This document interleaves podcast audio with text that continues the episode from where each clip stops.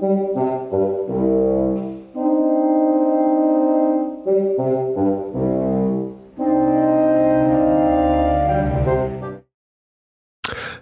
and welcome to another Quarren stream, my weekly streaming series, I guess these days, while we are all practicing appropriate social distancing. Looking at you. Uh, my name is Joe Magician, and today we'll be talking about um, not really a character or a house, um, like I did in the previous weeks where I talked about the Daynes and Euron Greyjoy and Brienne. Instead, I know this is a you know a little bit of a shock, but I actually released a video.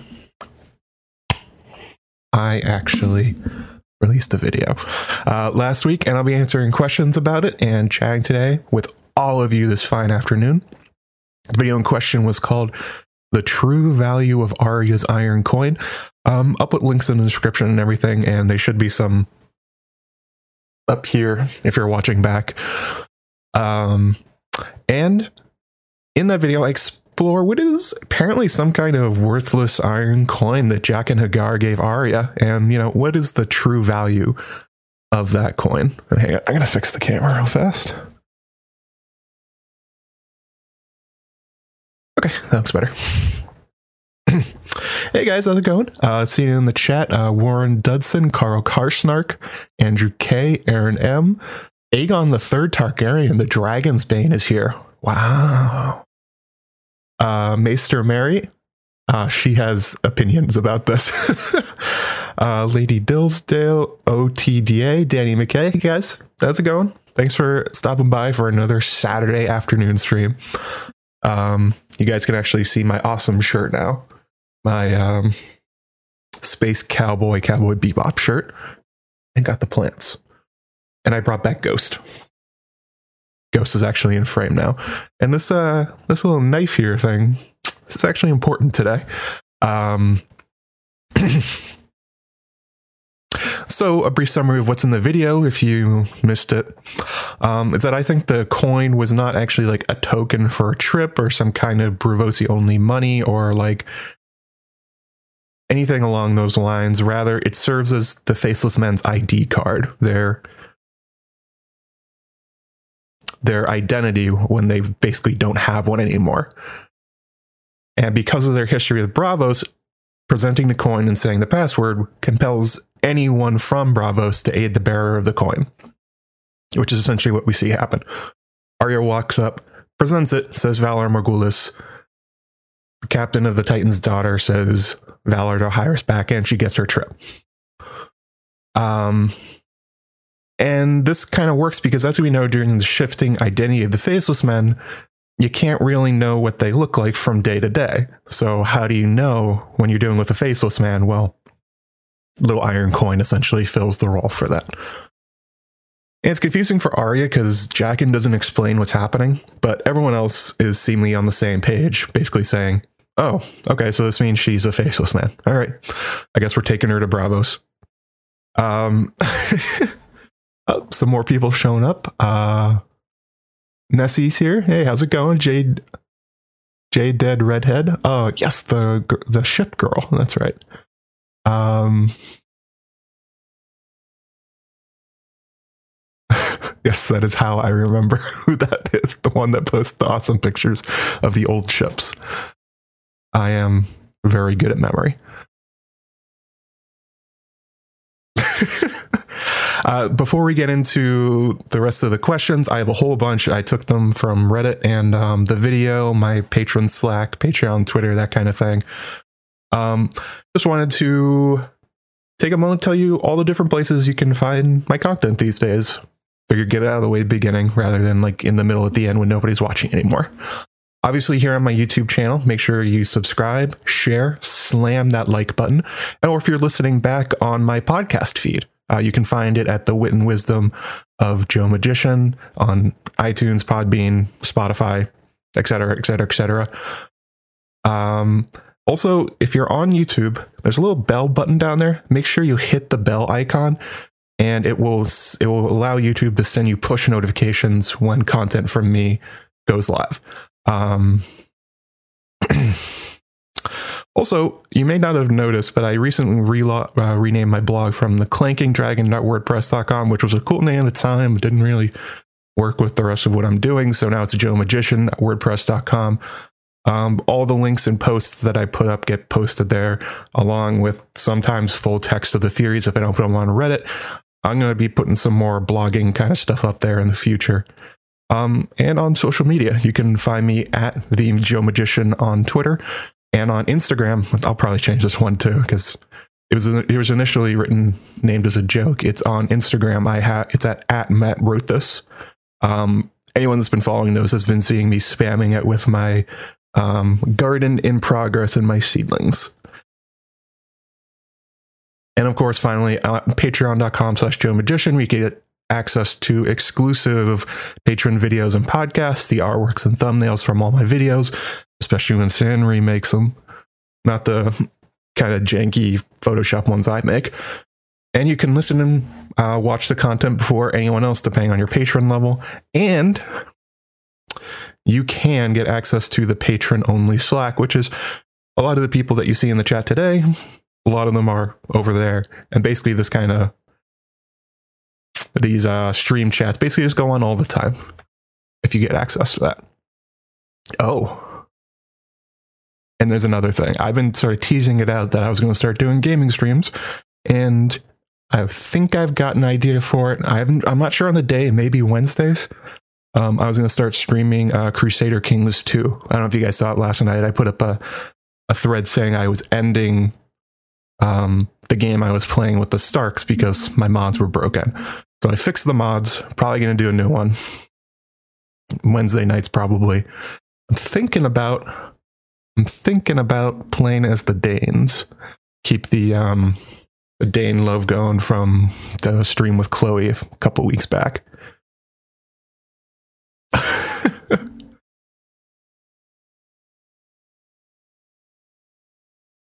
so you know, with all that stuff out of the way, let's actually you know get into the the old content.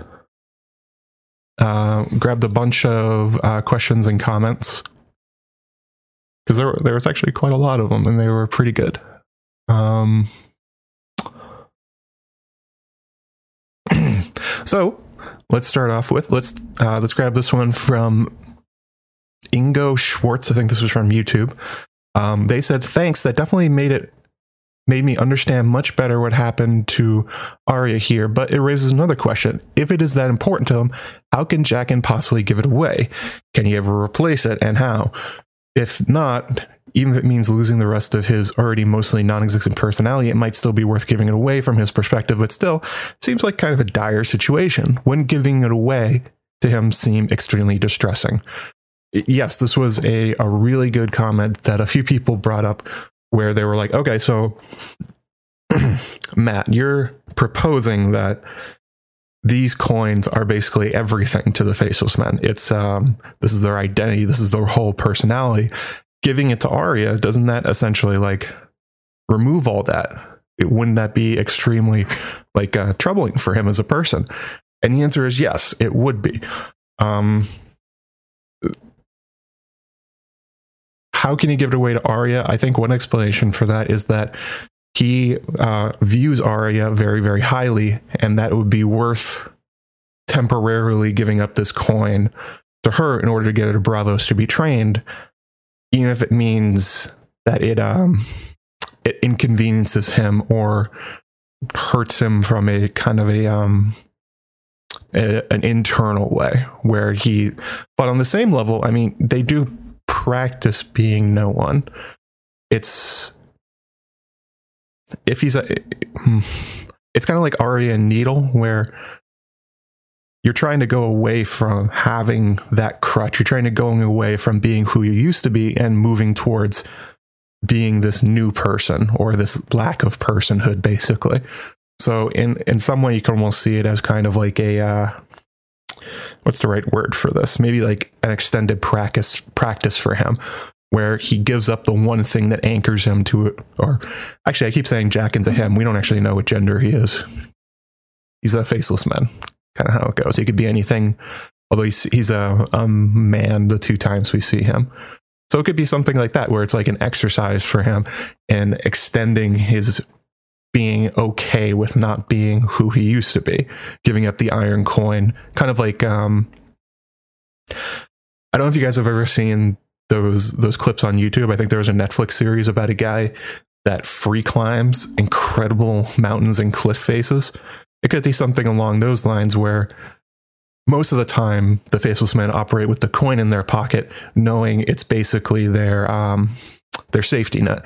You know, if things go really, really, really bad, well, at least they can like find somebody from Braavos, give them the coin, and then be sheltered. This would be like the fr- him giving away the coin is the free time version of being himself. He has given away the one thing that is really, really important and keeps him safe. So that could be one way you could understand it. Um, I also really like thinking this is one of those hard questions about Arya and the Faceless Man and Jack, and, and it's why her? What is she offering to the Faceless Men that makes her so important? It's actually the show makes it way more distinct that it is there's only like two or three faceless men we even see in the house of black and white with a bunch of um which a bunch which a bunch of with a bunch of servants so Arya being the third one in really highlights that she's very very important in the book version obviously we see more of them um the there's like a fat man there's a a lordling. There's a guy who can put po- like uh, pox on his face. They have a whole little council while Arya's serving them drinks. But the real question is, what's so special about her? It's uh, there have been different theories over time. There's been uh, high fantasy ones that because Arya is actually a skin changer, that she's she would be incredibly valuable for the faceless men um, her ability to use animals and her ability to maybe maybe they don't know how strong she is. Maybe they think she can get into green sight, which, as we know from characters like Bloodraven, was hugely, hugely, hugely important to his success as the spy master. Where um, Bloodraven, in many ways, acted very similar to Jaqen H'ghar, especially when we see him in the uh, in the Dunk and Egg novellas, where he is wearing a disguise. He pre- he presents himself as Maynard Plumm, uh, using a um, a glamour to disguise his identity, but essentially doing the same things we see from Jaqen. False identity, investigating plots. Um, although we know what Bloodraven was doing, you don't really know what the Faceless Men are doing, but somebody skilled in magic would be very helpful for the Faceless Men.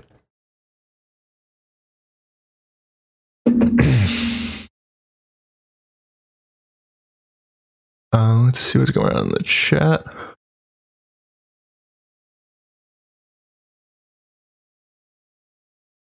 Uh, Aaron M I feel like Jaqen is also more capable of getting himself back to Braavos without the coin, but he sees Arya as more vulnerable. I th- that's one of the explanations I came up with that Jaqen seems to be like the superstar of the Faceless Men. When we see the other members of the Faceless Men, their ability to change their identities are closer to actors where it's like putting on false noses, putting on face fake pox, um, maybe dyeing their hair or putting on wigs. But Jaqen has the ability to actually straight up change his identity in a second to another person. Like it, it's far beyond what the rest of the order seems to do. And he's also not at the House of Black and White. He's being trusted on his own to be in Westeros. Um, apparently with a a job from Euron Greyjoy, at least one. Um, it's assumed that he's the faceless man that threw Balon Greyjoy off the bridge. Um, in the Winds of Winter chapter, which I talked about with uh, with Poor Quentyn a couple weeks ago, with the Forsaken, Euron just says yes, he actually did do that. He was behind the Balon's death using a faceless man. So it seems like for him giving this giving this away is way less of a problem his magical abilities and his abilities to fit in and i mean he becomes a lannister guardsman in like a matter of days that's kind of hard to do so if he wanted to he could probably get back to Braavos much much much easier than anyone else could Whereas I think if the if the other faceless men gave up their coins, it would be a much bigger deal for them. Oh, interesting uh, comment here from Warren Dudson. He says, if Jaqen is the superstar of the Faceless Men, would his coin be treated differently or respected more at the House of Black and White? This is a good question. Uh, we only see the one. We see the one that Jaqen gives to Arya Stark. Um, presumably, the rest of the Faceless Men have them too, but I don't think we see them. There is an underground room where they have essentially a huge cache of coins and um, clothes and props and that kind of stuff, but not specifically um,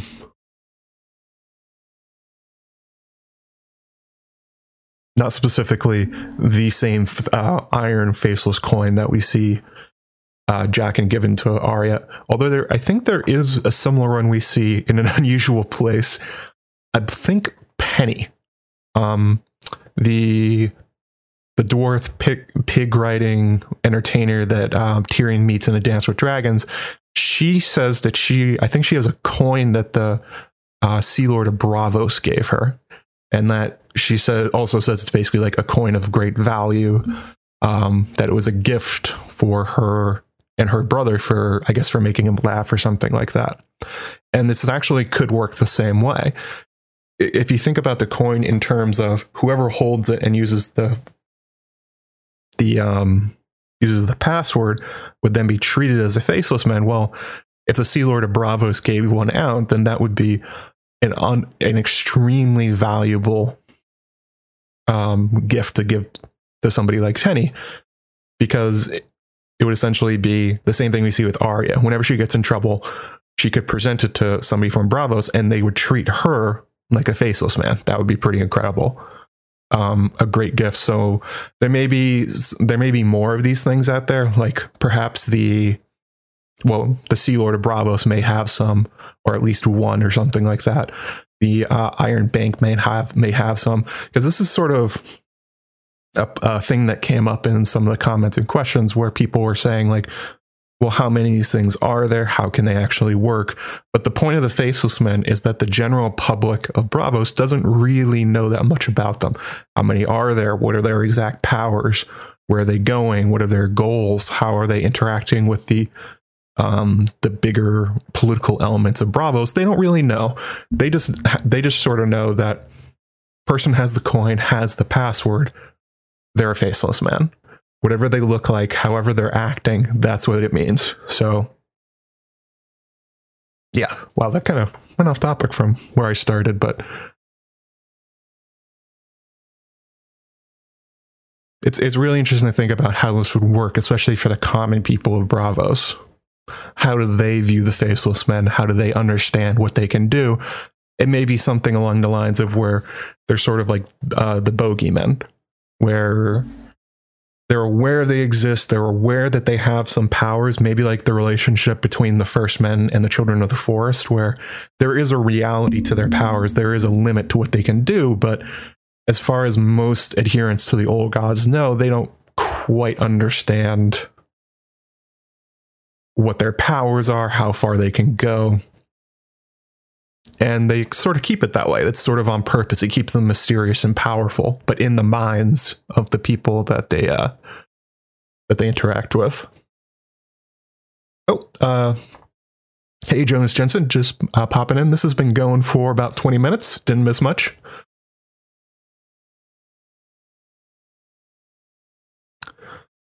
Um, grab another Oh, One Eyed Crow uh, asked a question that I'll get to later. So, what was Jaqen up to when we first meet in the books? That's I'll get to that a little bit further down. It's a really good question, one that me and Gray Area have argued about in uh, DMs and on Twitter many, many times. She doesn't like my idea. I don't like hers. That's how it goes. uh, let's see here. So, one from uh, Fred Versteeg uh, this is again on YouTube. It says, interesting. Might these coins have to do with the magic that makes them change not only their faces, but their whole appearance? And what is the resemblance to Melisandre's red ruby?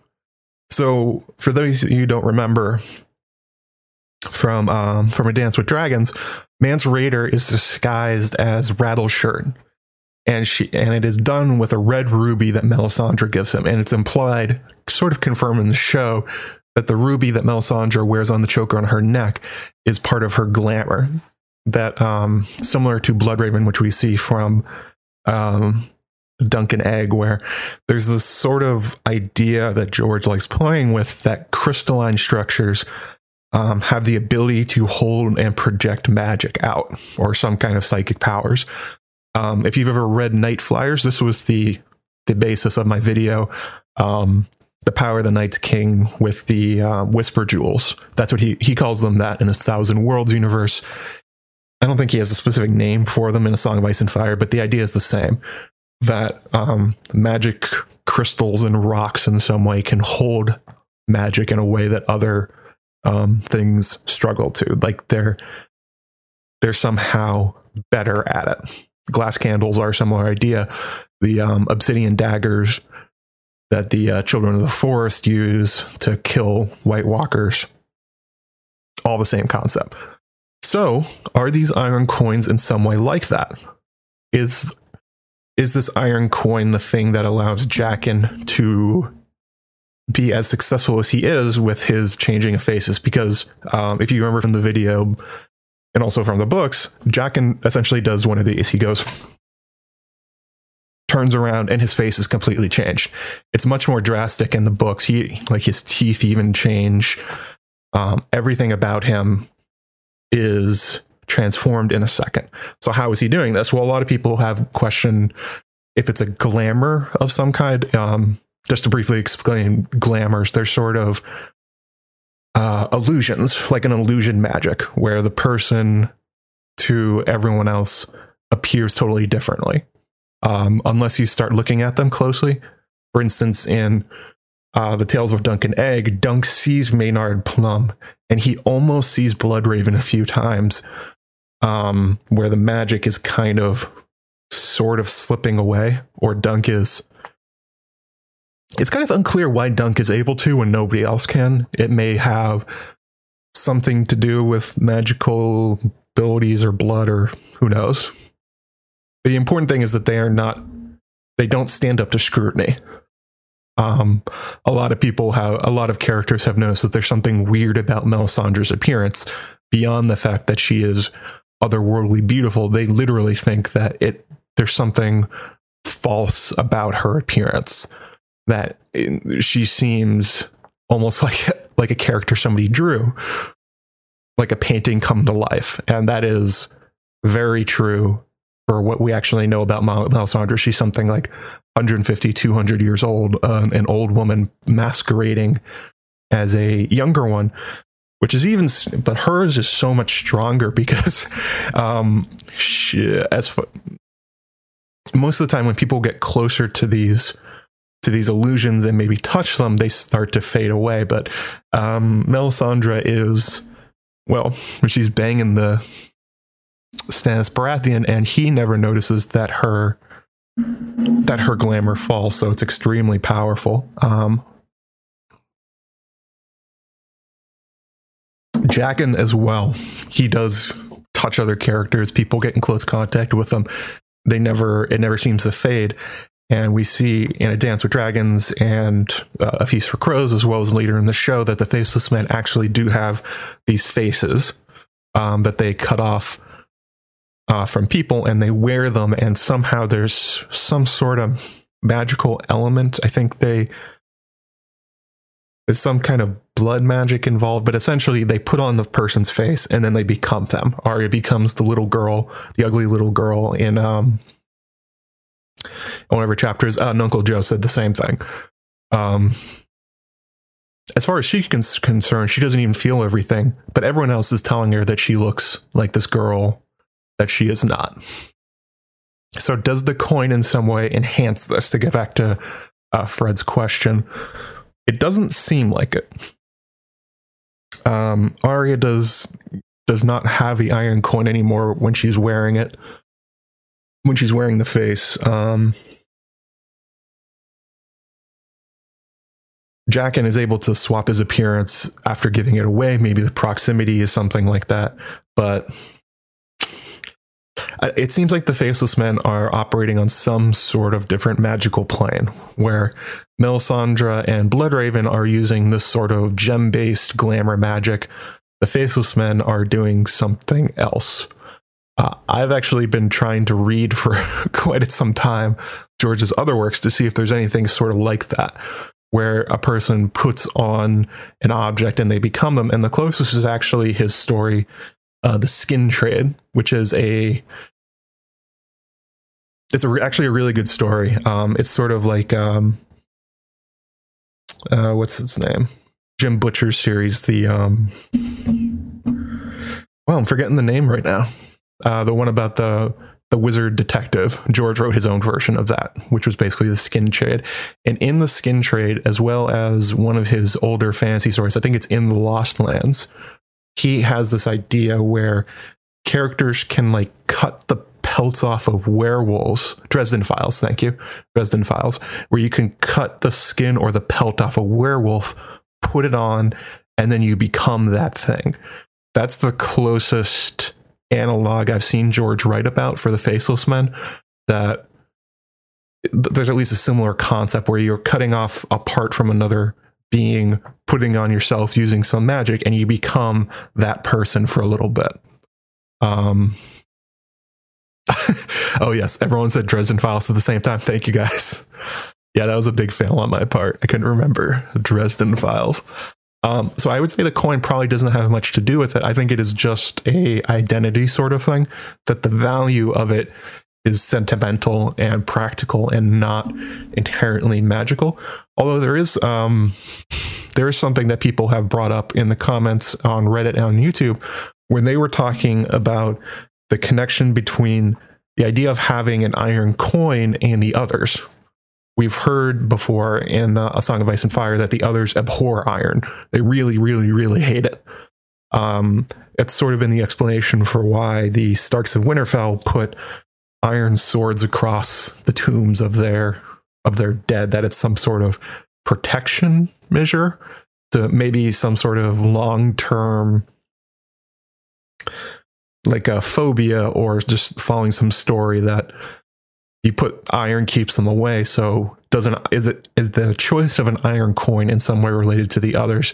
And this is one of the really interesting parts of the Faceless Men is when they start interacting with Westeros and specifically the magical elements. Like um, there's an old post of mine that I'm going to be adapting into a video because um, apparently people really like the uh, the iron coin one, which was a really small sort of just explanation thing. But I have a lot of other parts of the faceless man I'm going to cover. But for instance, the face, the um, the kindly man, the the faceless man that teaches Arya, very much looks like Bloodraven uh, when he drops his appearance from the old kindly man to the the skull with the worm coming out the eye. There's also the weirwood um, weirwood and ebony doors on the House of Black and White. They actually have a weirwood face in their um, in their temple, along with all the other gods. And there's there's weird connections between them. So the choice of iron, and it's not just for the faceless men. For instance, the Iron Bank. There, George may have some conceptions about iron being the opposite or some sort of barrier against magical abilities. Um, I think other people have written about this. I know uh, Maester Mary, who is in the chat, has written about how exactly does Braavos shield itself from glass candles and the um, and the Valyrian Dragon Lords. It, it's it's a it's a really interesting question because nothing really seems to stop them otherwise. But for somehow Braavos in this weird little island is able to. I mean, this series of islands in the far north. Maybe they just couldn't find them on their dragons, but it's it's an open question. Is there some sort of anti magic going on with the Faceless Men, with the Iron Bank, with the Braavosi in general, that works against these higher fantasy elements?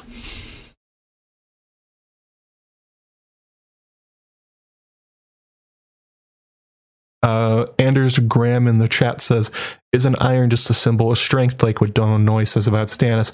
That is one way that um that it is talked about. That there's iron, steel, and copper, referring to the three uh, Baratheon brothers.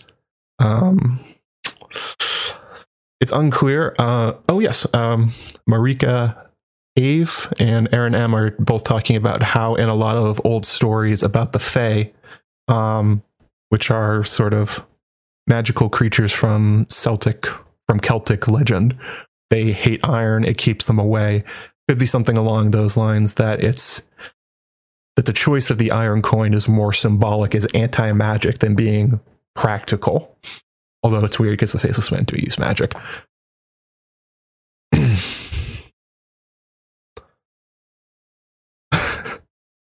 um, so I think I answered that one pretty well about the connections between Melisandre and the Faceless Man. It's a similar effect, but with a different base to it. Oh, um, looks like we have a hundred and twelve people right now. Um, thank you guys all for coming out. It's uh really good to see you on these Saturdays while we're all stuck inside. A little something to do. Um, slam that like button, share it, etc., etc. Uh, next question that I pulled from YouTube was uh, Warrior Girl 113. Uh, this is more of a general question. Do you believe that Arya's story will be the same in the books as the show? this is a big question. It's it's really hard to say. Um, George has sort of said when he's when he was asked these questions around season eight that a lot of the characters will end up sort of in the same place, but their path there will be different. And but the secondary characters, the ones who are left out, will be or their roles will reduce will be hugely different.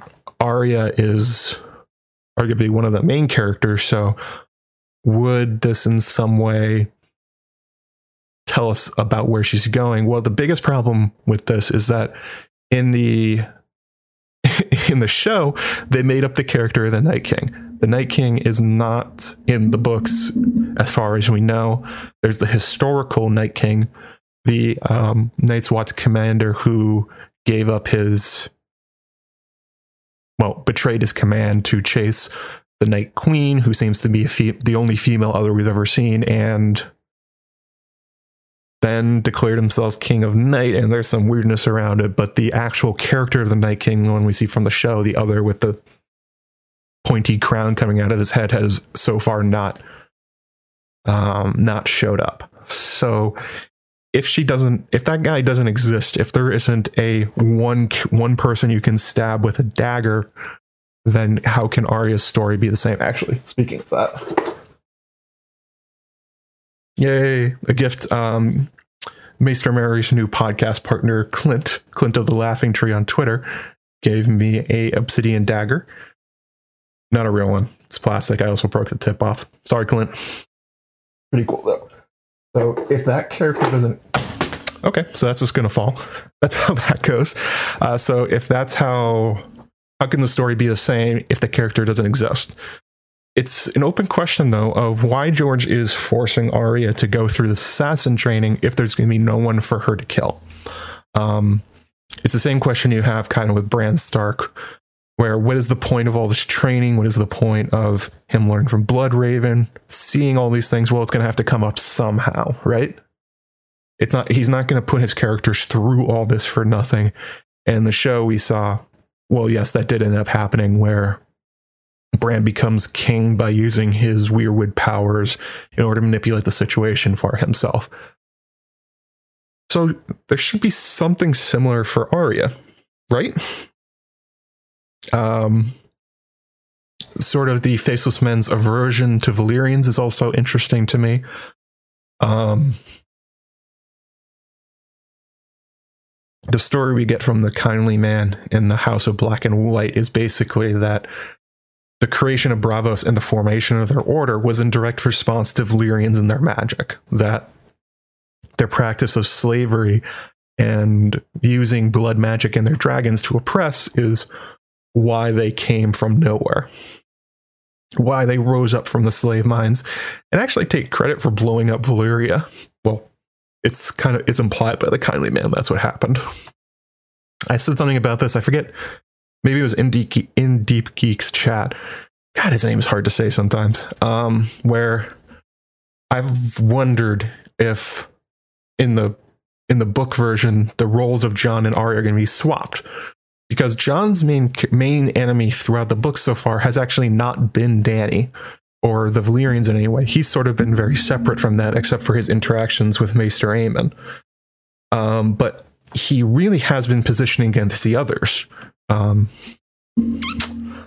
so could it be that Arya is the one that ends up uh, killing Dany or killing her dragons in some sort of continuation of the plot that George wrote in that the Faceless Men are in direct opposition to the return of Valyrian um, the Valyrian Empire and the way they destroyed the world everywhere they touched.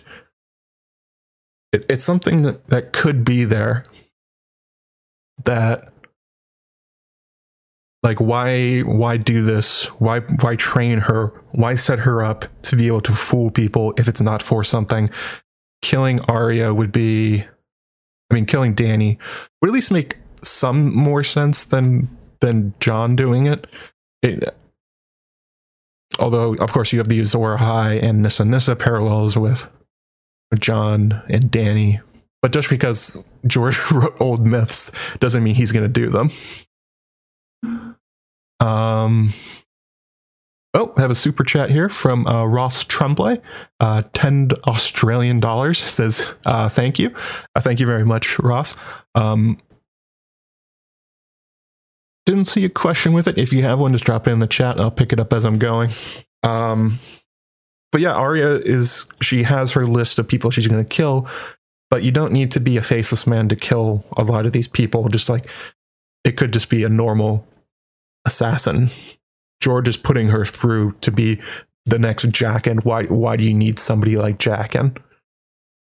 Well, it would be interesting if that was uh, ended up being the end state of Dany and her dragons, but it could also be that maybe there actually is a Night King figure in the books that hasn't showed up yet, or maybe somebody like Euron if he's trying to Eldritch Apocalypse like uh, Horquin thinks. Uh, let's grab something from the chat real fast.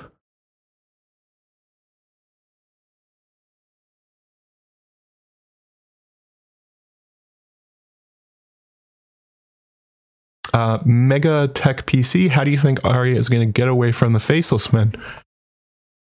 I think that's a really good question. Um, that the show didn't really know how to answer. The end of Arya's plotline in Braavos was really odd, where she ended up declaring, "I'm actually Arya Stark," and they were just like, "Cool, go get him, Tiger." Uh, that doesn't seem to be how how it will go down in the books. Um, I, th- I think the real question is, what do they want her for? Is there a specific purpose that they think Arya Stark can do for them that nobody else can. Specifically because, as not played up in the show, but very much played up in the books, Arya is not just a skin changer, she's a very powerful skin changer. From Braavo, she can skin change um, Nymeria in the Riverlands from Braavos in real time. It was. It's extremely powerful. Like Jon gets separated by Ghost with the wall, and he's basically got nothing but Arya is going across an a, an entire sea, across most of an island, and seeing through Nymeria's eyes. That is ridiculous. So she's extremely powerful skin changer, but she's also much like Bran. She has the ability to skin change multiple animals. She has moved on from Nymeria. She can actually see through the eyes of a cat that she uses to spy for her, which uh, makes you think of, um, like I talked about earlier, sort of a blood raven style of um, spy master operator killer where I'm it, it's unclear Jaqen has not showed the ability to skin change. Arya could very well be the most powerful faceless man they've ever had. So uh, Ned Johnson says the wall may, Jock, may block Jon's working power yes, that is also true that um, the wall stands between them. There's been some sort of nebulous idea that maybe the skin changing can't go through the wall, but it's important that Arya is extraordinarily powerful and they're training her to be able to change her appearance and kill everything. So it's it's kind of um hmm, answering question of what they want her for it, it is also the answer of how she gets away. Maybe they want her to get away. Maybe they maybe they're sending her back to Westeros as almost a a rogue agent against the forces of magic that are raising back up in the in Westeros. Maybe in in opposition to the old gods, whose um, their powers are less oppressive than the Valyrian freehold in terms of like what they can do with it, but their mind control. Well, not really, well. Yes, actually, their mind control, their ability to influence dreams, their ability to um, work from the shadows and control societies is no less destructive to the to regular people, especially to like maybe the faceless men. But there's also Dany's dragons have showed back up. The Valyrian Empire seems like it might be a thing again. So they may they may be reacting to the the rising of the force of magic and being like, well, we need to get one of those. It's specifically called out by um, by the kindly man that when they started that the faceless men had some sort of ability to either resist or go around the Valyrian magic.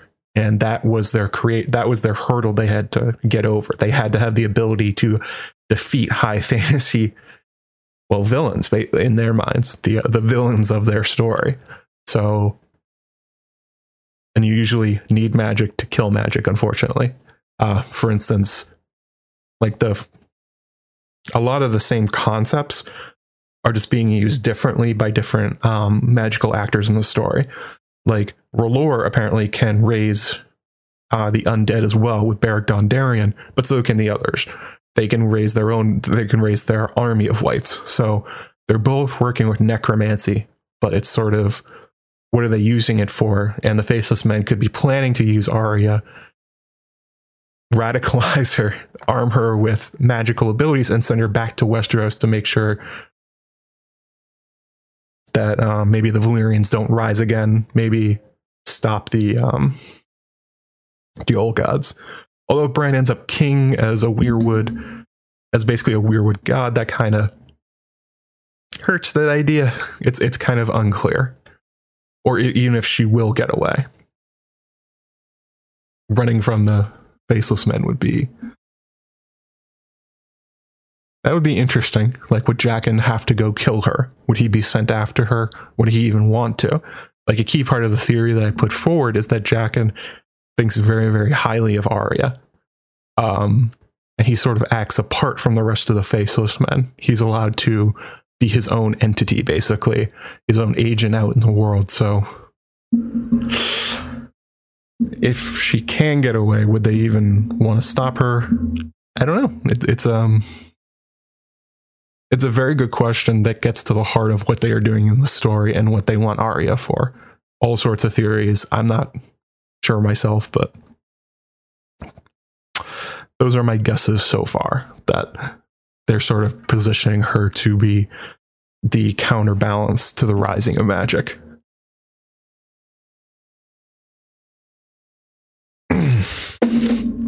Oof. Let's grab another question here. Uh, this actually came from Reddit. Um, it was a series of really good comments by this person, um, but I picked out one that I really liked, and it was um, from user Cave Lupum and they were reacting to the glass flower aspect of the theory, talking about the the use of almost a physical totem as a part of the as a as an external part of their personality. And they made the great connection that actually made me go, damn it, why didn't I think of that? Um, God damn it. And it was that Arya feels the same way about Needle. That the the sword that Jon gave her very early on in a, in a Game of Thrones that she keeps with her throughout her time in Braavos, sort of hidden, functions the exact same way that I'm proposing that the Iron Coin works for Jaqen. That as she goes down this path to being no one, that she's stripping away her personality, she always has Needle in the back of her mind as this external object where she's sort of putting her soul into it. Where when she touches it and when she thinks about it, the no one fades away, and Arya Stark, daughter of Ned, uh, sister to Jon, comes roaring back into her personality. And they actually grabbed a really good quote on that. Um, it said, No one, she would answer. She had been Arya of House Stark, Arya Underfoot, Arya Horseface, she had been Ari and Weasel too, and Squab and Salty, Nan the cupbearer, a grey mouse, a sheep, the ghost of Harrenhal. But not for true, not in her heart of hearts. In there, she was Arya of Winterfell, the, Daria, the daughter of Lord Eddard Stark and Lady Catelyn. In there, she was someone. But that was not the answer the kindly man wanted.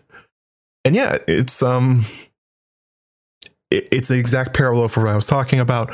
Very unhappy I didn't think of it when I was writing it so so obvious but so well put here that um these things these physical objects reminding her who she is and bringing her back to what to Arya to being a Stark to being from Winterfell exactly the same idea that it, it actually made me question um the iron coin thing. If it was just if it's for all the faceless men, do they all have these things, or is it Jaqen's? Does that coin mean something to him in particular? Much like in the glass flower for Cyrene of Ash or Kyrane. I bet George has some weird way of saying that. Um, where the glass flower is hyper personal to her, it was a gift from a boy on her home planet of Ash that long after the boy has probably died and she's probably forgotten everything about him, she still holds on to this thing to anchor her back to her uh, to her personality. So yeah, I think that that was a really really good comment by Cave Lupum and and perfectly demonstrates the idea. Um, and it's something you see elsewhere in the story. For instance, um, Daemon Blackfyre, his last name taking on the name Blackfyre, he has put his identity um, into having the sword, having the sword Blackfyre. It's kind of you can't really separate them anymore. They are one and the same. But in his heart of hearts, he's still Daemon Waters. Sort of a, a similar split of personality. Um, really good. Uh, thanks, Cave Lupum. There's a lot, there's a Reddit thread, and they made a lot of really good points like this. Um, grab something from Courtney Mazza. You heard it here first. The rumor that Matt is Gurm is fake news. There was rumors that I was George R. R. Martin. Do I look like Jeff T? Do I look like Brendan B. Fish? Although we do have a similar um, level of delaying projects until they are perfect and then releasing them long after they promised. So I guess kind of Gurm like in that way both perfectionists. oh, hey, Bernie's here. Uh, Chrissy of Old Stones. I see she showed up. How's it going, guys? Um, I saw somebody tagged me earlier up. Uh, Seth Smith. Uh, hi, first time stream chatter. What are your thoughts on Jaqen H'ghar being Syrio Forel after Syrio's uh, disappearance in the books? Could Ned's connection to Braavos the face may be deeper than that. Also, welcome to the stream, Seth. Uh, thank you for making it. Hope you're enjoying it.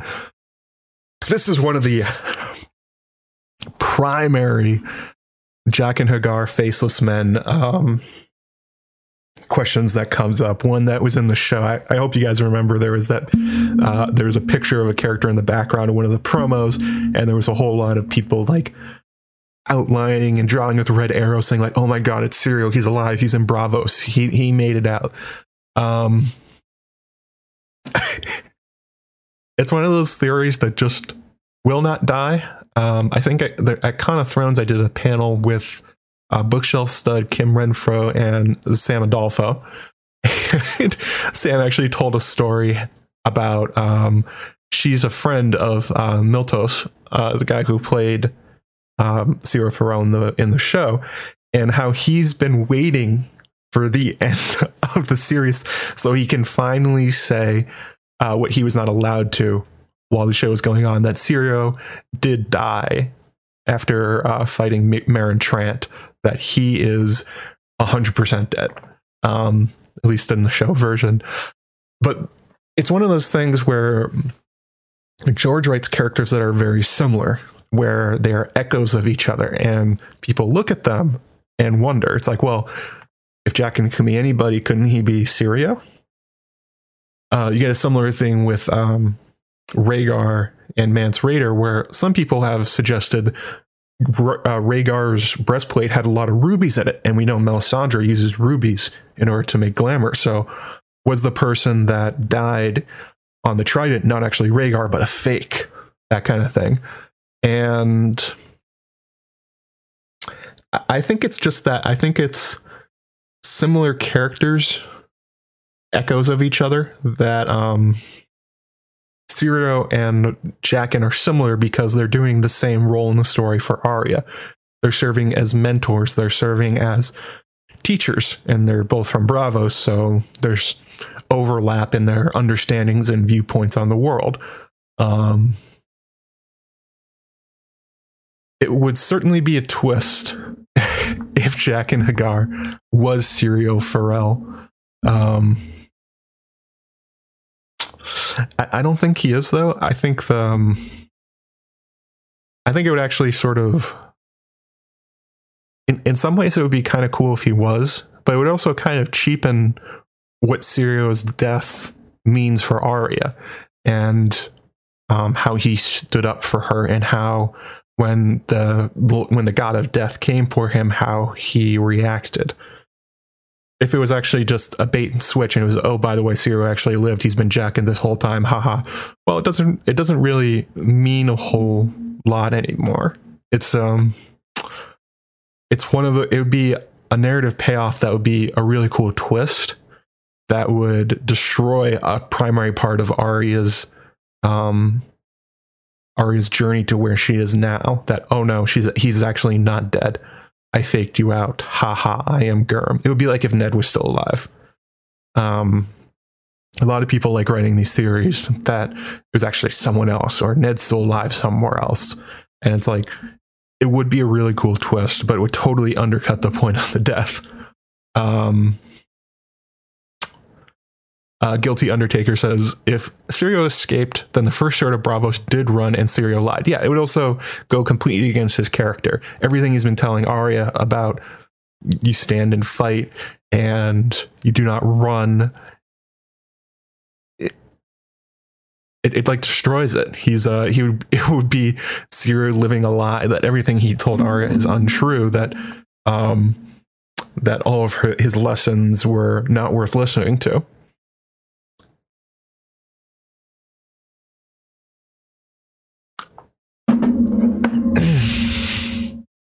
Uh, Sasuke says, if Syrio lived, we would have seen something happen to Meryn Trant, I think. So I've always been convinced he died. Yeah, that's true too. It would also mean that Meryn Trant is also. Um, he's also let Syrio go without any damage to himself. That, that doesn't it doesn't really do a lot.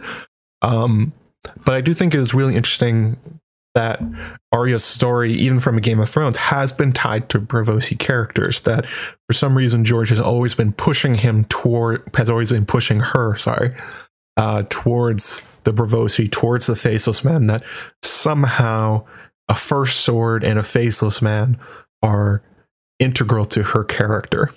That she he always wants her going there. He always wants her learning from these characters and when you think, uh, again, like I pointed out in the video, when you think about the formation of Braavos and what they were created in opposition to, the Valyrians, the dragons, slavery, all these things, um, that they are the rebellious the rebels of the um, the free cities that they they function as like a counterbalance to imperialism is interesting in terms of why George is associating with her so strongly.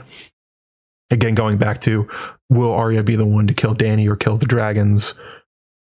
It, it, it could be. There's something there for why he's like Jon is so associated with the Night's Watch, and um, Bran's associated with the old gods. There are, all the Starks are taking on different factions from the world. So if you can maybe use their history to extrapolate out what they're sort of doing.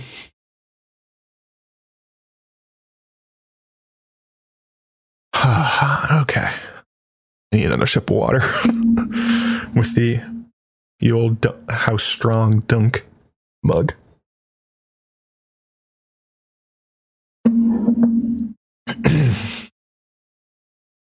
Uh, this was from Reddit, uh, Pirate Robot Ninja of De. I never know how to pronounce this one. It's one of those things on Reddit where you see somebody's name and it's like, I have no idea how to pronounce your name, but I always say it the same in my head. Um, they question uh, in the video. I make um, I take a, a line where the faceless men are going around and essentially saying, I cannot kill this person because I know them. And uh, Pirate Robot Ninja is questioning, is that a is that a real rule? Is it a hard and fast one, or is it one can be can it be bent? This is sort of like the uh, Prime Directive from Star Trek, where nobody can break the Prime Directive except for all the times they do. They constantly break the Prime Directive.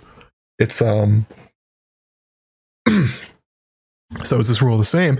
And they bring up a lot of good um points about how Arya is killing people that she knows, and for personal reasons. She is not um, acting in accordance with this scene. Like uh, in particular, when she kills uh, Daron, the Night's Watch uh, person that came with Sam and Aemon on the boat.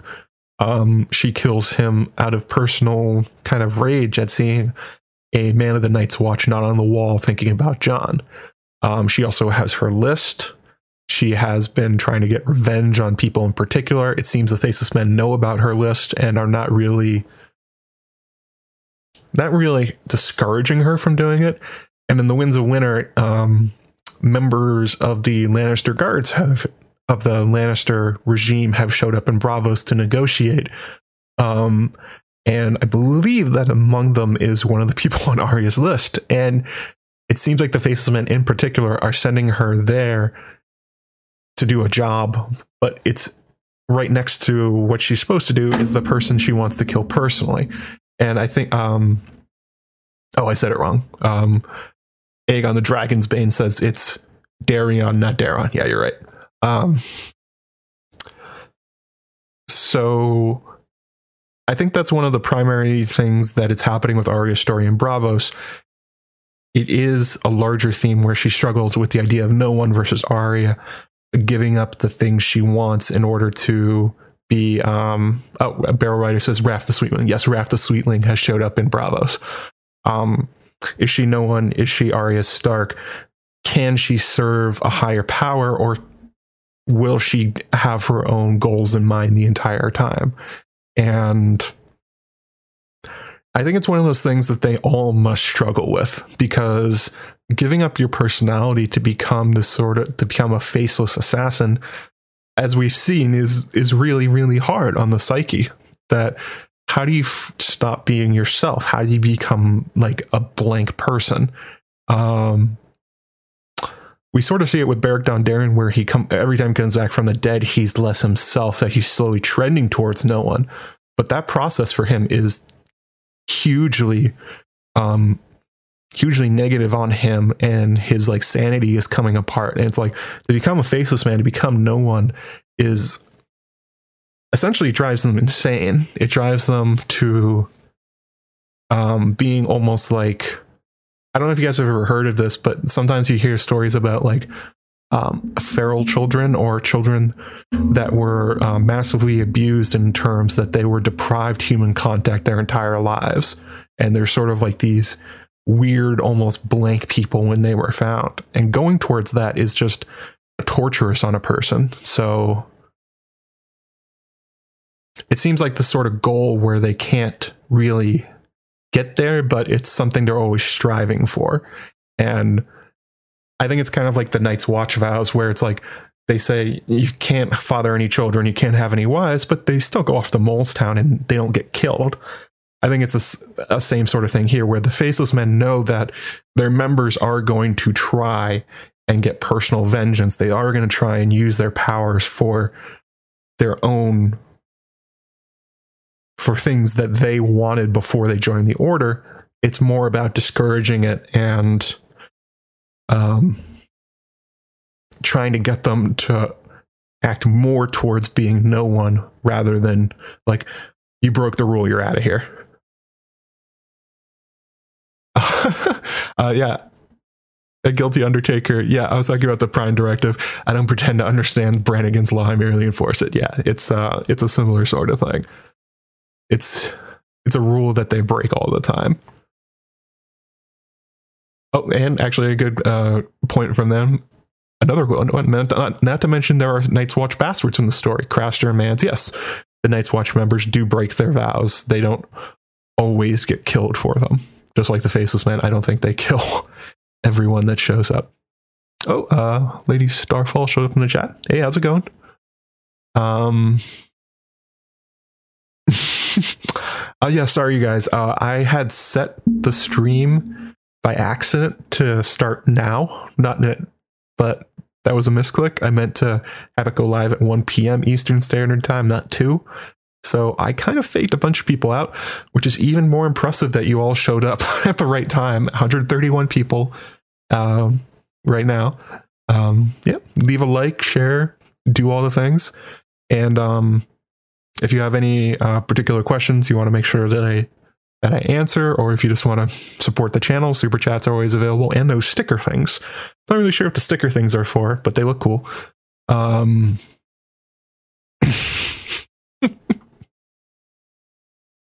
I wish I could do my own stickers. Like if I could like get Mal- uh, get Sanrixian to make some, like kind of like Twitch emotes. That'd be pretty cool. Maybe at some point.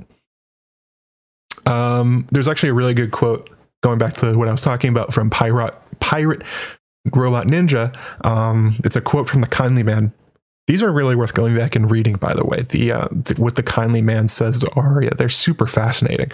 He says, "Death is not the worst thing." The Kindly Man replied, "It is it is his gift to us, an end to want and pain." On the day we are born, the many faced God sends each of us a dark angel to walk through life beside us. When our sins and our sufferings grow too great to be borne, the angel takes us by the hand that leads us to the nightlands, where the stars burn ever bright. Those who come to drink from the black cup are looking for their angels. If they are afraid, the candles soothe them. When you smell our candles burning, what does it make you think of, my child? And it's it, it's it's a quote and an idea from the kindly man getting at the idea that the, the primary idea behind the faceless men and what they are trying to do is it actually being no one or is it serving the many faced god? And i think those are the primary a primary struggle with members of their order. How do you be how do you serve the many faced god or versus your earthly attachments sort of thing? It's actually kind of like uh, they talk about this in avatar the last airbender when to become fully realized avatar, uh, Aang is at certain points told that he has to give up his all of his earthly attachments, his love for characters, which we see um, ends up being sort of not true because he does end up uh, marrying Katara, spoiler alert, and having kids. So he does have earthly attachments, but it's it's part of his personality. He ends up splitting.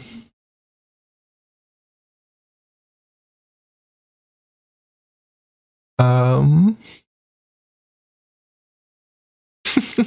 uh, Ion Trone saying we have glass candles. Well, that's good. As long as the Braavosi aren't block, uh, blocking them. Ah, so here we go. Um, this was another really good comment from Reddit. User was Reddit of an of unusual size. Another interesting name. Um, what they say is this is the kind of theory I like. It's dialed down, it sticks tightly to the script, explains some otherwise baffling actions we see in the books in a clear, concise way. Well done and a very persuasive explanation for how the Iron Coin works. Ah, that's not part of their question. I just read it because it made me feel good to read. Um, um, even better, it offers us a useful null hypothesis going forward. If the iron coin is a symbol of the faceless men to be presented in extremis to a Braavosi for assistance, it stands to reason that its absence, turning it over to Arya, may well cause problems for the faceless men, currently known as Pate. And the win's a winner precisely because it serves not just as a plot device for Arya, but a Chekhov's gun for Jaqen, and now he's turned it over to Arya. This is a really, really good point. So if it if having this coin essentially gives you like um, a get out of jail free card, it gives you it opens doors that would normally be closed. Well, it's not just a personal problem that Jaqen has given over his identity to Arya in order to have her go train at the House of Black and White. It means he has taken away from himself the ability to use it. And um he's in Oldtown now, and things are not looking to be okay there. For instance, uh, many think that Euron is going to continue down from um, the Shield Islands and end up sacking Oldtown or eldritch apocalypsing, blowing horns, calling the old ones from the deep, burning the city down. Jaqen is now stuck there, and if he only has the one coin and he's giving it to Arya, he is in might be in a lot of trouble. Especially because we saw his Pate impression. It's actually not that good, especially to the people that um especially to the people that know Pate. That he does not talk the way that Jaqen is uh, carrying it off. It, their sort their disguises work much better when they're anonymous rather than when they're impersonating a specific a specific person. You know what I mean?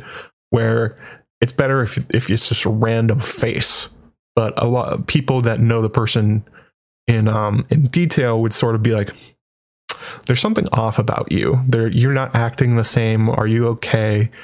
Uh, sort of similar to the way that Dunk starts seeing through Maynard Plumm and seeing Bloodraven um, people have brought up before that maybe there's more than one coin. Maybe Jaqen carries two. And um, Reddit of unusual size, I brought this up to them as well, and they had a really good comeback to that where they said, if the coin is as important as I'm saying, if it really is a manifestation of his identity, of his soul, that it serves for Jaqen in the same way that Needle serves for Arya, then it would actually undercut that idea if George gave Jaqen two. Um,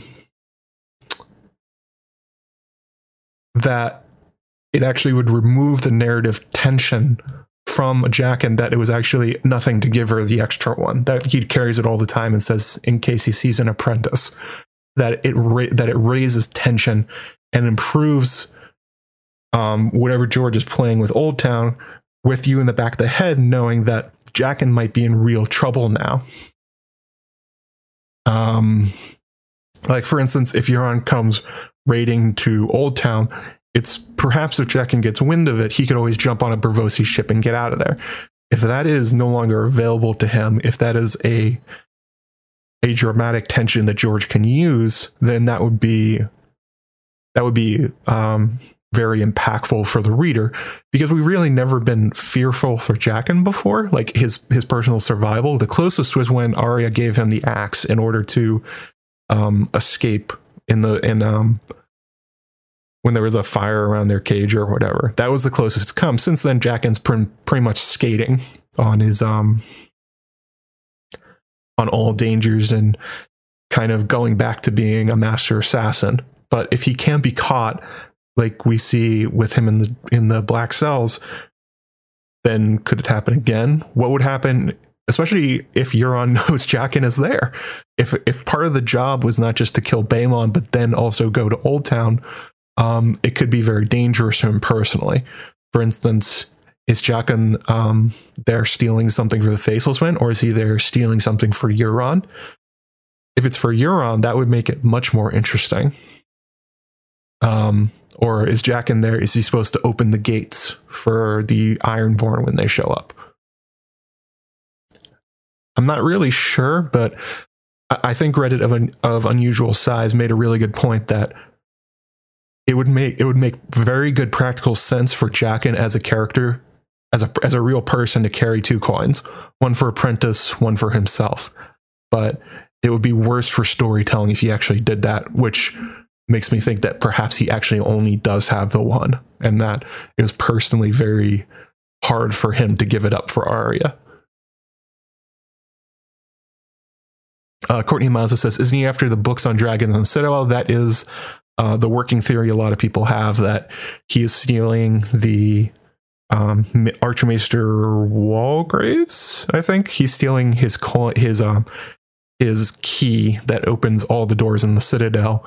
Um, it's been hinted at that within the Citadel contains books on dragons. Um, Euron claims that many people have suggested that Euron paid for the death of Balon Greyjoy with a dragon egg. Maybe the faceless men are trying to seek books in order to how to hatch them themselves. That would make interesting. That would make for an interesting plot for why he's there. Um, uh, yes, Nessie in the chat. Um, the Unspun Yarn. Here's a new um, YouTube channel, or she renamed it the Great Books Heist. Yes, this is the idea that um, everyone's going to Oldtown looking for the knowledge locked away in their vaults. Could be, could very well be the tr- the truth to it. Um, but I do like this tension that's being set up that Jaqen is in Oldtown. He's looking for something. Euron might be on his way as well, and Jaqen is deprived of his primary way of escaping something like an Ironborn invasion.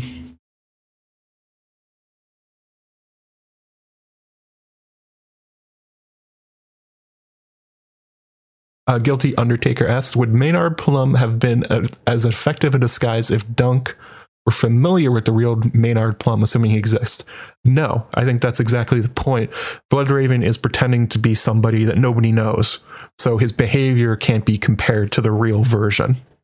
Um, the the the glamour he's wearing does start wearing off from Dunk's perspective, but nobody notices anything wrong because Maynard Plumm is a made up essentially a made up person or nobody at White Walls knows the real one, so they don't know anything anything amiss. Jaqen's actually taking a huge risk pretending to be Pate and trying to live his life. We see him um, interacting with Marwyn the Mage and Larys and uh, Lazy Leo Tyrell, where he goes up and says, "Hi, I'm Pate the the pig's boy," and as the reader, you sort of go, "We just saw Pate interacting. That's not how he acts." So it's one of those things that um, I really love thinking about in terms of the Faceless Men, where Jaqen is presented as this hyper prepared, amazing assassin, but he's not perfect. Uh, he is not able to trick everyone all the time. His Pate impression is pretty bad, um, especially the people that know him. So I think it is possible that Jaqen might get caught in the Winds of Winter um, without his coin and be in a situation where that comes back to bite him, that the sacrifice he gave to Arya ends up being part of maybe his downfall. It's one of those things where, as we get to the Winds of Winter, and if Euron shows up in Oldtown, looking for what happens to Pate, that would be really interesting. Uh, Ion Tron says, and Alleras is living a double life, so mayhaps more likely to recognize it in Jack and Pate. Yeah, that's a really good point. Alleras, uh, most people think is Sarella Sand, uh, the daughter of Oberyn, and the Citadel pretending to be um, this character known as Alleras the Sphinx. Um, that's actually something that I'm going to talk about in a future uh, Faceless Men video for how Jaqen ended up in the Black Cells. Um, I've always noticed that Varys in the books is much more in behavior closer to a faceless man than he is in the show. In the show, he's presented as this uh, spy master who just uses the reading of letters and his little birds to kind of fool everyone. But in the books, he's actually a master of disguise himself. He grew up as a mummer or an actor. So Varys would be in a position to recognize somebody that is doing the same thing, like Jaqen H'ghar, perhaps, than anyone else. That's something. Look for that in the future video. I'll be expanding on that, but it's the basic idea that, um, you know, game recognizing game sort of thing. uh, Bolton's Landshade, when Marwyn see through the skies, it is a large tension with Marwyn as a character of how much does he know about the people that are serving him. It may, it seems almost comical that Marwyn would not know that Alleras is Sarella. He may recognize immediately that Pate is has been replaced by Faceless Man, but not doing anything about it. Um, especially with his glass candle. So it's it's kind of an open question of if Marwyn has noticed these things, why isn't he doing anything about it? Future video right there. Um, just grab something from the chat here. Uh, Courtney Mazza says, "Oh, he definitely didn't throw into the sea. Use it to pay for his brother to be taught." Yeah, exactly. Um, somehow, Euron acquired a dragon egg, and that's how he paid for Balon's uh, murder. Um.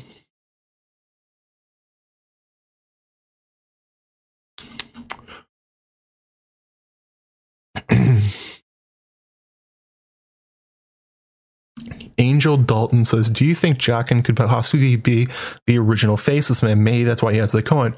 Um, yeah, you know, it is uh, a question about Jaqen H'ghar, who this who this Faceless Man actually is, because his powers are are apparently so much stronger than everyone, all the rest of them, except for Arya. Um, we do know that characters can survive forever. It'll be not not to give away a future video, but Firewights seem to last almost forever. Um, they stop needing to eat, they stop needing to sleep, they just sort of exist. So, could the original Faceless Man still be alive? I mean, it very well could be. Bloodraven is alive long after everyone thought he was dead. The Undying are not alive in the in the sense we think of it, but they have found ways to cheat death for quite a long time. Stories of characters like the Grey King lasting for almost forever. Um, it is an interesting, interesting possibility that Arya is interacting with a living legend. Um, this is something that comes up in other stories, like in particular the um, the Night Angel series, where uh, I, I don't want to give too many spoilers away, but it it is a plot point in that book that characters you think are mythological and dead are actually alive in that series, and it would be really interesting if that is this a similar idea that maybe is happening with Jaqen. He is the the original faceless man, still walking the earth, unable to forgot who he was and um, picking out his next apprentice. That'd be super interesting. Um, definitely a part of a future video. Um, uh, from Reddit, Wild2098, um, they say, I like the idea the totem could somehow protect the holder as, say, a magical ward like Iron might do. Mayhaps that's how glass candle users can't see them. So this actually ties back into Marwyn, uh, like we were talking about a little bit. It's the idea that if iron is abhorrent to magic in some way, Jaqen could now be vulnerable now that he doesn't have it if it actually works like that, which is kind of a bunch of suppositions built on each other, but also something to think about. If there is a practical point to carrying around these iron coins, if they actually do something, Jaqen not having it provide prevents uh, no longer prevents that from happening. For instance, the Braavosi, for quite a long time after escaping, were able to hide from the Valyrians and their glass candles. It may mean that Jaqen is now vulnerable, that his disguise as Pate is not going to work. Um, especially, some people have wondered if Euron has a glass candle, um, if he is Earth Urrathon Nightwalker from Qarth, if that's how he is um, making all this work that uh, and H'ghar is, or whoever that whoever he actually is, if he's the original faceless man, whatever. Let's call him Jaqen H'ghar for the just for simplicity's sake. If he if he can now be unmasked, if this is like a glass candle works in terms of like an X-ray detector where the disguises go down and you can see who they actually are. Be really interesting. Um, I, I, I don't have the link to it, but Maester Mary definitely wrote a really interesting theory a while back talking about how um, Braavos hides itself from the Valyrians. Um, everybody, the mods in the chat, if you could grab that and po- post that. I forget what it's called, but I know it was really good. Oh, uh, Disputed Lands, Amanda showed up. Hey, Amanda, good to see you. Um, not much Ironborn this time, I'm sorry. We have been talking about Euron, but the inter although I did actually just mention the Grey King, so what do you know? Maybe I summoned Amanda with all that.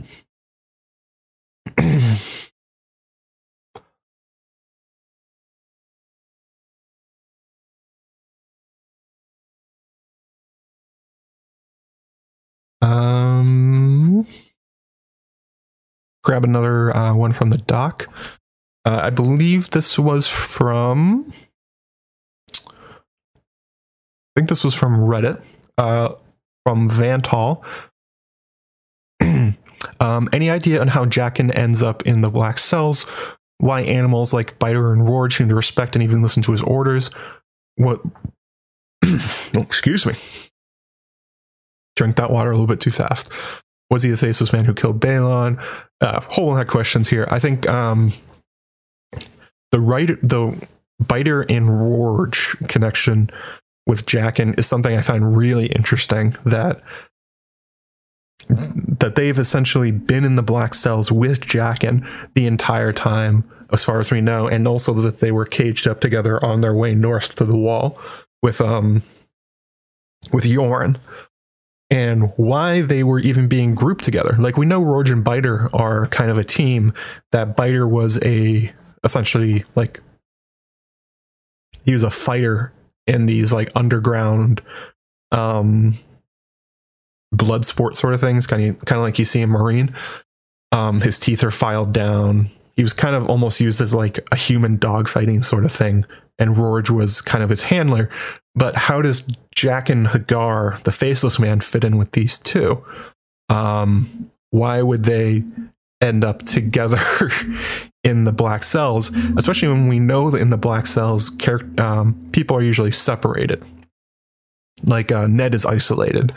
Most of the people in the black cells are kept in their in their own their own cells, basically. So why are they being grouped together this entire time? And I do have some ideas about this. Um, if not to get too far into it, but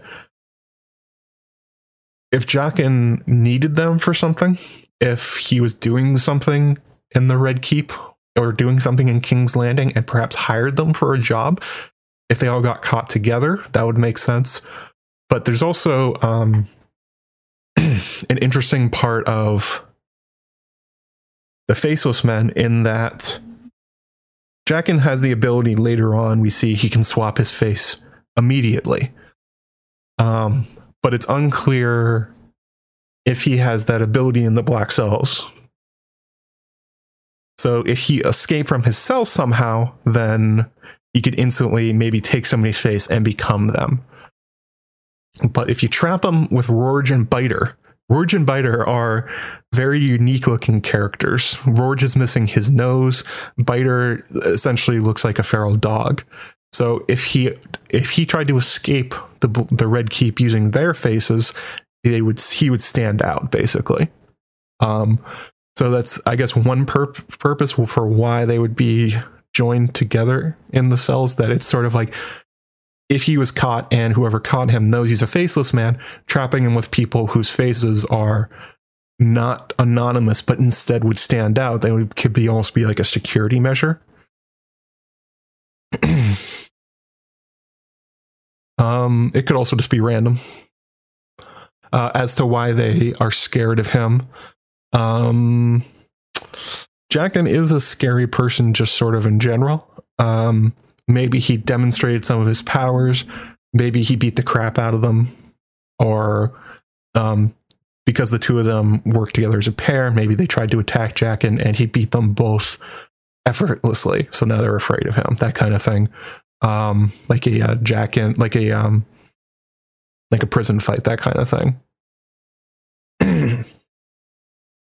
what he's doing in the Black Cells is very much one of those things that George, I, I, it's hard to say what's going on there because it's so weird. It's never been explained.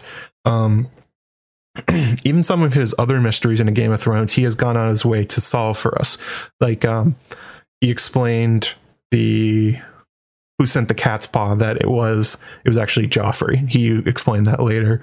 Um, these minor mysteries, you know, normally explains them somehow, even if it's books later in like some sort of detail. But there really hasn't been much put into what Jaqen was doing in the Red Keep, what he was doing in the Black Cells, and what he was doing in Westeros, especially because we know he's been contracted to go kill Balon Greyjoy. So if you have to go kill Balon Greyjoy, then why would you be in the Black Cells?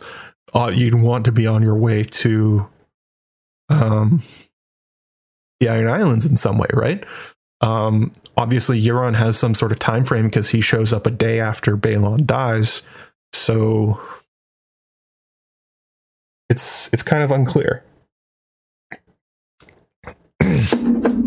I have ideas about perhaps um, Petyr Baelish being involved for what he was doing there, but yeah, it, it's it's even just tracking his timeline for what he's doing in Westeros is hard. Um, because you meet him, he's in the Black Cells then he's put on this cart going to the Night's Watch. Presumably, maybe he could have escaped at any time, but he, if he could, he wasn't. He was sitting there for some reason. Then he escapes. Then he becomes a Lannister guardsman for a while. Then after that, he you have to suppose he then went to the Iron Islands, killed Balon, but on a, a, specific time frame because again euron shows up a day after balon dies so there's some kind of schedule he's following and then he goes to old town kills pate and now he's doing something in the citadel linking those together is a very hard thing to try and do and if there's some sort of singular idea that's linking together especially that with Arya then being thrown into the picture, where he, I guess, goes away from his stated job of going to kill Balon for a little bit to hang around with Arya Stark. Hard to put together. Amanda says, or Speedlands, Gurm is admit he is not the best with his timelines. Yeah, this may be one of those things where he had an idea to begin with and then changed it a bunch of times, and now you just sort of have to look back out and scratch your head.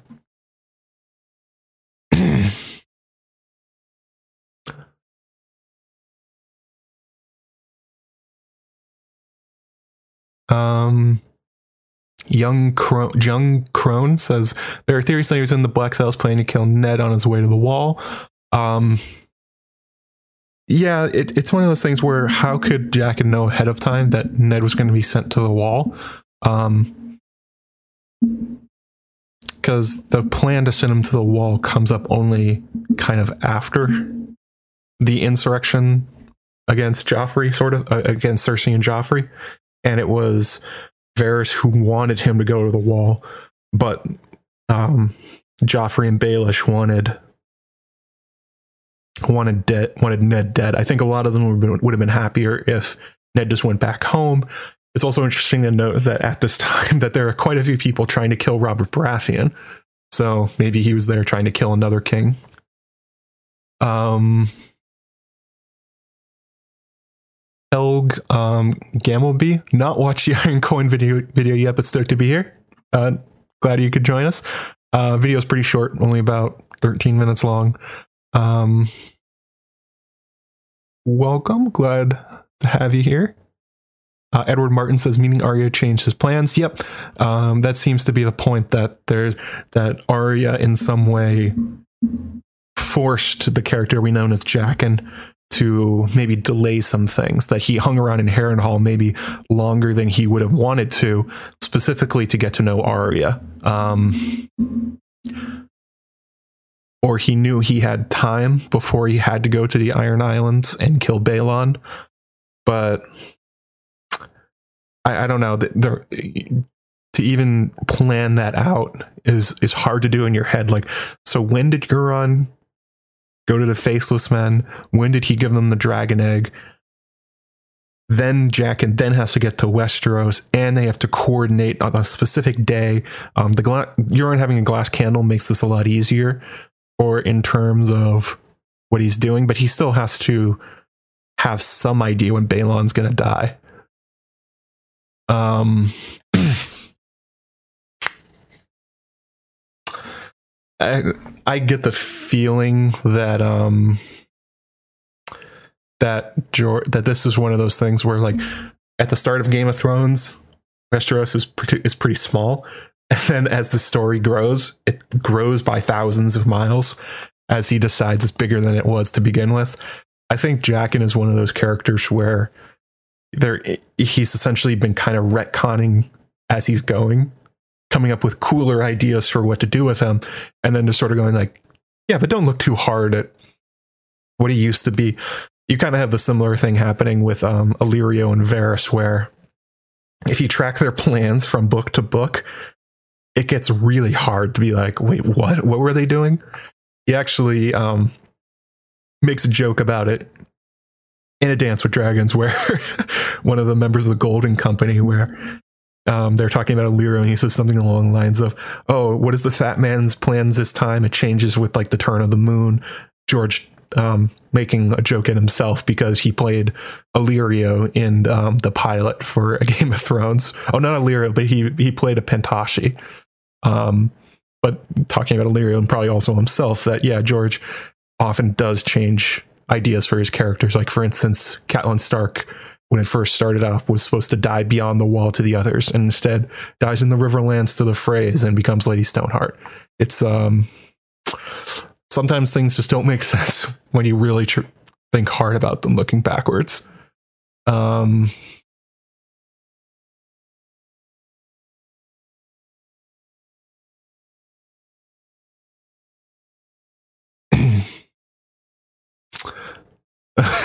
Yes, Carl Karsnark, I know how to pronounce it. I was just being funny. Or trying to be. I guess the joke didn't come across.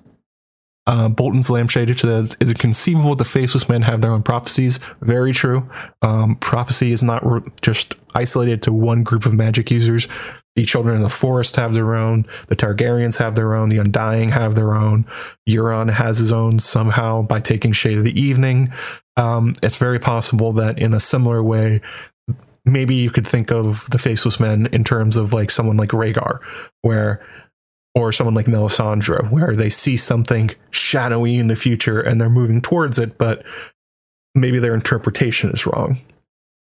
Or there's some you never know, maybe something from the slave minds or something they've been holding on to all this time um, that is influencing what they're doing now, but is kind of unclear. Maybe George has yet to reveal it, or maybe it's hidden in something a kindly man said. He drops a lot of detail in those chapters.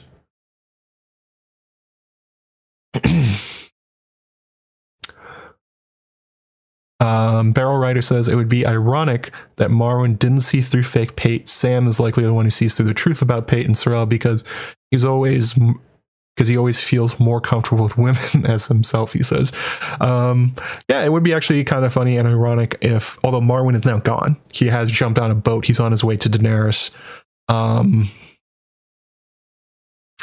that if Marwyn is so wrapped up with his own bullshit that he does not notice a Sarella Sand or he does not notice Jaqen H'ghar in his presence, that he's um, his head is off in his own world, his own magical world, as it often is. Just like things that go beyond his notice.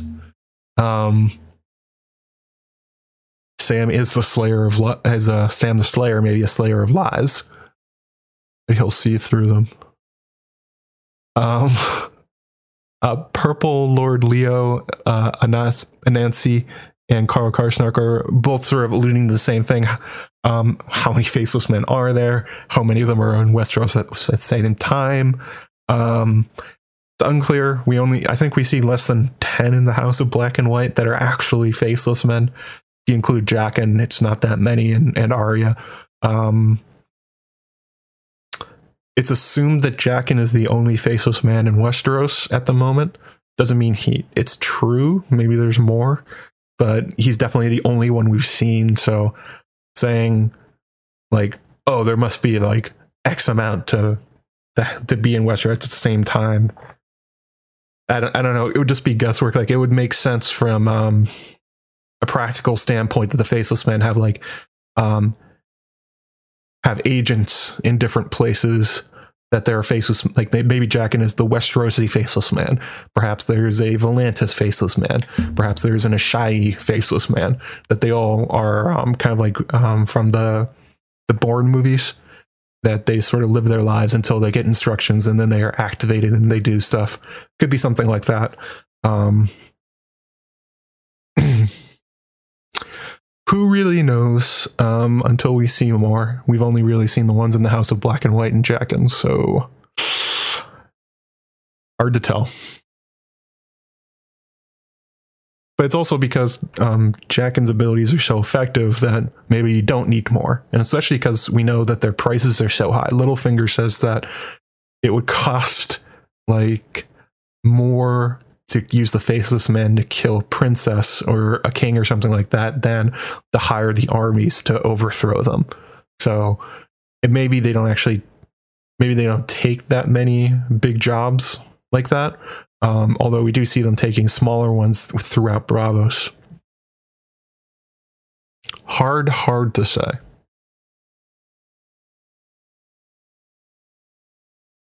Um,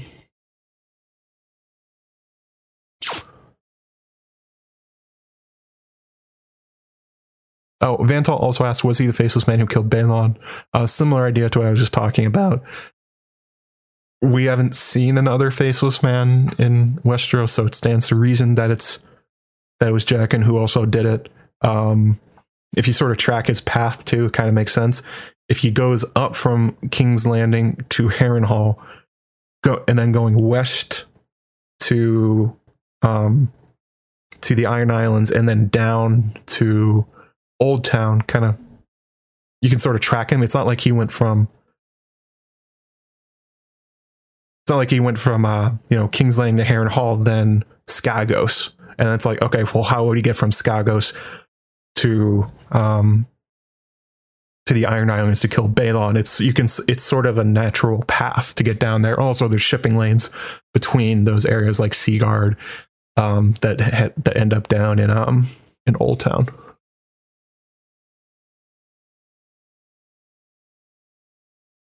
Uh, Tolkis 420 says someone was spying on Arya because the kindly man seemed to know Arya killed someone before she fessed up. Yeah, um, you have to assume that throughout her entire time in Braavos that uh, Arya is under surveillance, either from the people around her, the family she's living with, or just other faceless men. Maybe somebody like the uh, the waif is just trailing her at all times. Because again, they could be anyone. So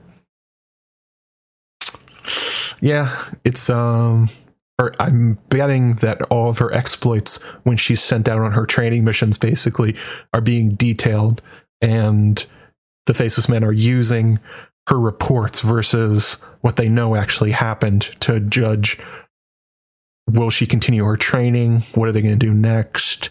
Um, is she ready for the next step? Like they also give her the ritual blinding at one point. Um, it's yeah, it's it's hard to say, um, but I would guess that everything she does in Braavos is being watched and um, notated back to the faceless men. Especially because, as I noted in my video, the relationship between the General Braavosi and the faceless men is pretty tight.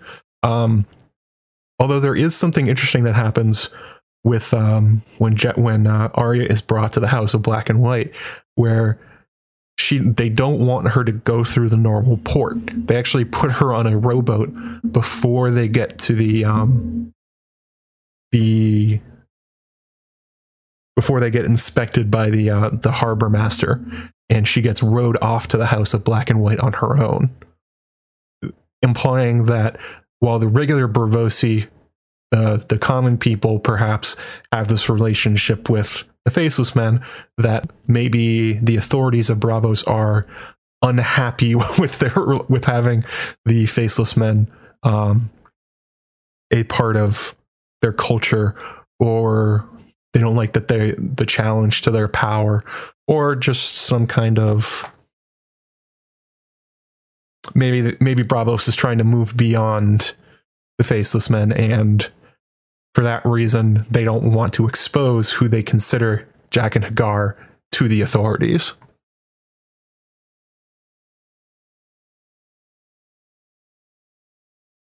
that is one thing I, I really found interesting on rereading these chapters. How, when you consider Braavos and in terms of the Iron Bank and the Sea Lord, but there's also the um, the Island of the Gods where there's the Moon Singers and there's the Cult of Starry Wisdom and all these other um, old kind of faded religions are all still have power in Braavos, and there's a real jockeying for position between the Sea Lords, between the Iron Bank, between the Faceless Men, and all these other organizations that have sort of come together in one collective. That while the Braavosi people obviously revere the Faceless Men and will help them, perhaps the the rest of the Braavosi power structure would not. Maybe they are not big fans or maybe some of their uh, their leaders have been killed in the past by the faceless men, and they would take an opportunity to um, mess with them.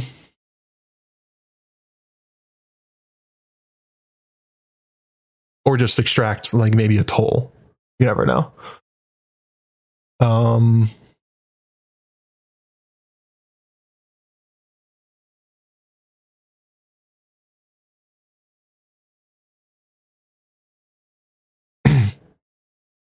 Oh, somebody brought this up. Um, I forget where it was. Maybe it was on Twitter or maybe my patron Slack, but they were talking about Dune in in terms of the Faceless Men.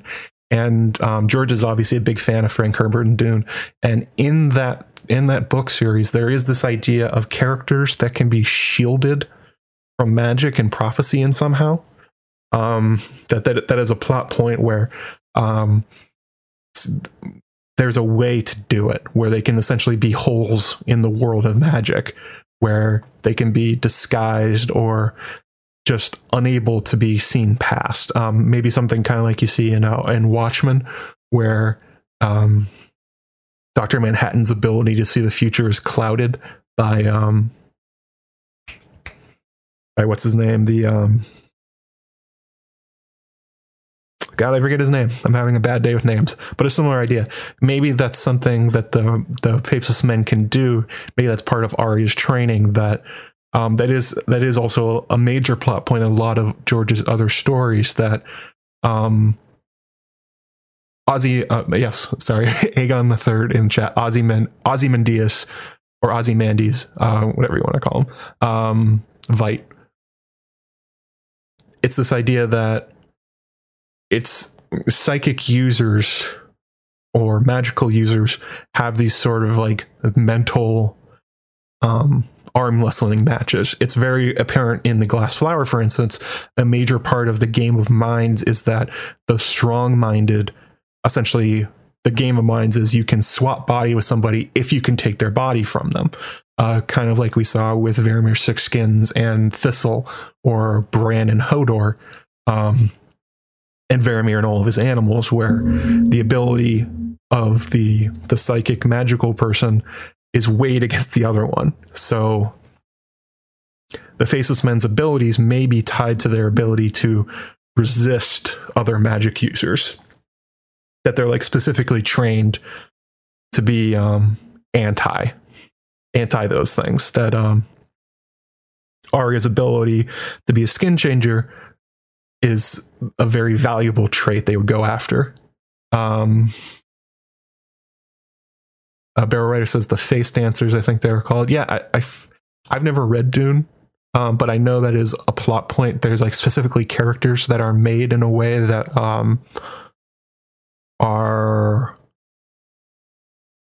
that are essentially created as weapons against um, major figures in Dune that are shielded from their magical abilities. So I would imagine that's what George's conception of the Faceless Men are, that their abilities are not um their abilities are more in negating other magic users. Uh Amanda says sounds like the game of faces. Yeah, could be something like that. Um, he loves a lot of his stories are about characters using their psychic abilities to try and claim other bodies or uh, overwhelm other people. The pear shaped man is actually one of his scariest stories.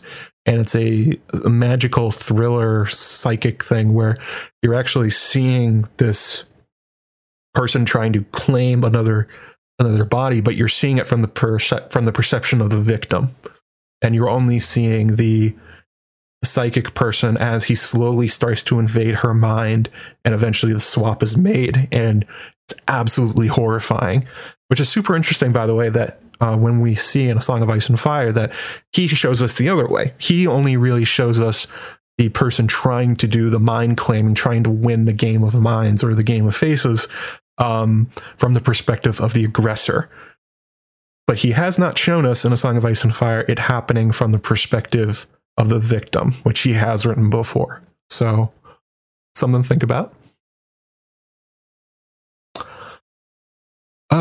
Uh, we'll just take a, a few more questions and then I'm gonna get out of here. We've been going for a little bit under two hours. So, any anything last, throw it in the chat. Um, try and rapid fire these out as my voice is going. And actually snowed here today, so I got some. I make sure my um my garden's okay and get some stuff done outside. Um. Uh, Lady Dis- Dillsdale Earth in the chat. I think I called out her question. She said uh, the multiple coins things that Jaqen can give her a spare or the recruitment method. I don't think that um, it doesn't seem like the faceless men are kind of are like Hogwarts, where they have lots and lots and lots of char- people that are trying to um, become faceless men. That it's like an it's an academy. It seems more like a um, very small order that they are um, they recruit only the ones they want rather than going for the other method which is like the citadel does with their with their um apprentices or their their novices where they let anybody join to be at the bottom level but then they slowly whittle them away until you get up to the archmaesters it doesn't seem like the faceless men are doing that much at all. They rather um they're rather recruiting only the people they want that ha- and they probably are pretty sure when they when they select them become faceless men that they will succeed already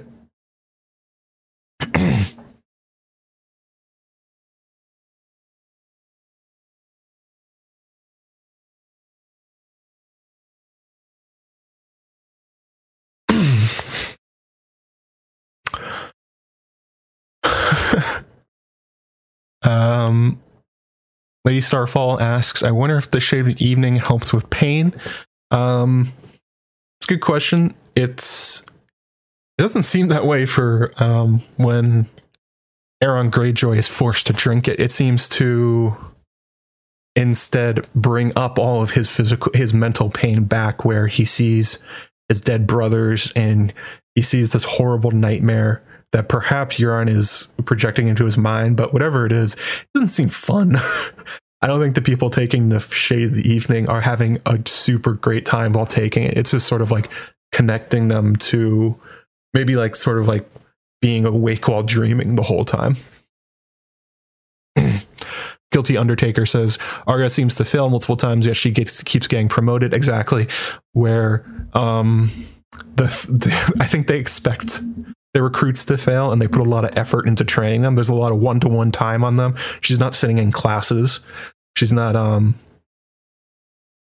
there, there's nothing like um, training methods that we see from what we're usually what we're used to with these kind of organizations. It's more a direct pr- apprenticeship than um, than like a school sort of thing. Chris Fine says, "Do you see Braavos as being a force against oppressive monarch monarchical monarchical structures in the world, though it's different factions?" This is a good question about um, what is the point of the Faceless Men and Braavos against the rest of the world because they the Braavos does have its anti-slavery um, stance and they refuse to be a part of that, but they still have gotten wealthy on trading, which means at some level, since most of the rest of Essos is slavery is pro-slavery, um, they are there are probably some interests in Braavos that are looking to move past that essentially as a business strategy that they would rather um, make coin than be pure to their roots or the roots of the original members of Braavos. The Faceless Men, um, their stated goal was to destroy the Valyrians, but the Valyrians aren't really gone. Like the the Valyrian Empire is dead, but the world they created is not. The Valyrian daughters are still out there. All the um the colonies they made, like um with Lys and Tyrosh, Myr, Volantis, um, what they did to Slaver's Bay, where they made Slaver's Bay by destroying the land from Old Ghis and essentially making slavery the only way they could subsist. So it's kind of unclear. Um, maybe it's one of those things where are, are, they just against oppressive powers or are they against oppressive Valyrian powers? Um, like uh, the they took they took a contract from Euron Greyjoy to go kill Balon Greyjoy, and it's hard to see how you could square them being against oppressive evil in the world in general, and then also taking a job from Euron goddamn Greyjoy. It's it's one of those things that unless it's serving some greater goal, it's hard to square those two ideas.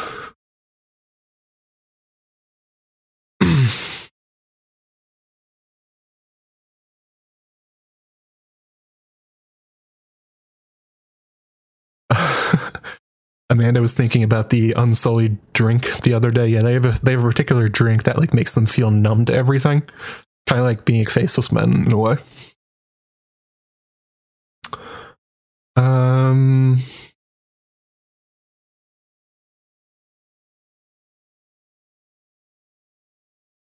Okay, somebody was spamming stuff in chat. That was weird. Um people talking about other hallucinogens. Awesome.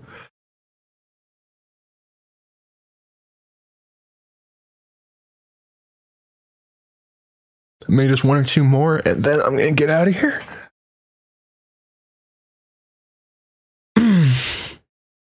Uh, Tolkis 420, do you think they're involved with the tigers and elephants? So those are the factions of Volantis, the tigers versus the elephants, sort of the peace and the war factions. Um, I would bet that the Faceless Men, if they're if they still are going against the Valyrian uh, oppressiveness, they still are maybe trying to work against what remains of them. In particular, Volantis, the Volantis, um, the Volantene slave trade, and the um, the they're not, I don't know if they're named the Pureborn, but the the Valyrians that live behind the Black Walls are essentially one dragon away from bringing back the Valyrian Empire. So, um, I this actually ties into what is their relationship to Daenerys. I imagine they are watching very closely what she is doing and how she's using her dragons to think if they have to kill her and her dragons in order to make sure that the dragon fire and the fire and blood of the old freehold does not return to the rest of the world. And that's what I was uh, um, I was talking about earlier when like would Arya be the one to put to kill Daenerys in the end if she starts um, going back towards empire building? It's that would be something that the faceless men would be very very interested in. That is their stated goal for why they started. They are very much against dragon lords Um, although Dany's anti-slavery stance is probably confusing them because they're like, well, she is conquering, but she's she's trying to end slavery wherever she goes, and she seems to be beloved, and she's not just using them the way that like Aegon the Conqueror did, or the Valyrians of old when they essentially razed the Rhoynar. So I, I, imagine there's a lot of confusion within the Faceless Men Order when they consider Daenerys's uh, conquests and as she heads west. Uh, Aaron M with a super chat, uh, twenty dollars, the nineteen ninety nine, because for some reason I won't let her give twenty. Uh, thank you very much. She says, "I don't have a question.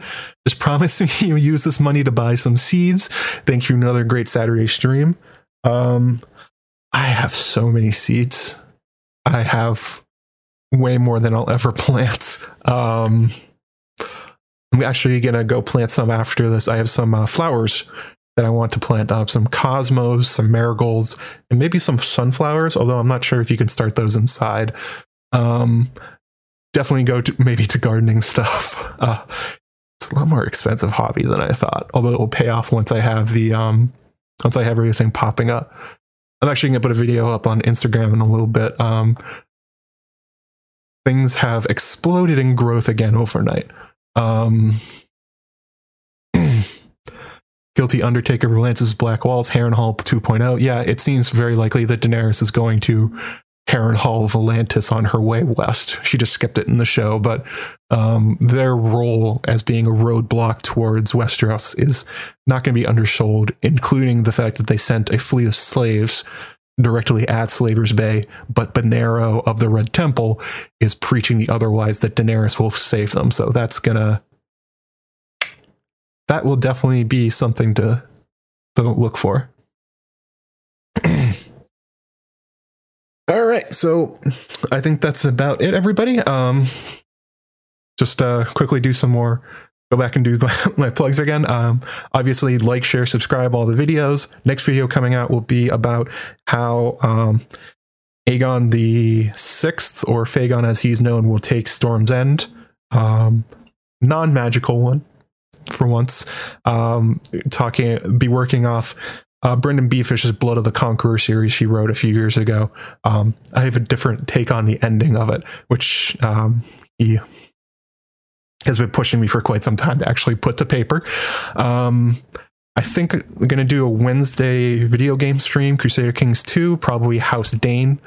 Um, also, if you want to support me um, in these trying times, for everybody. Uh, you can go to Patreon, patreon.com slash Joe Magician.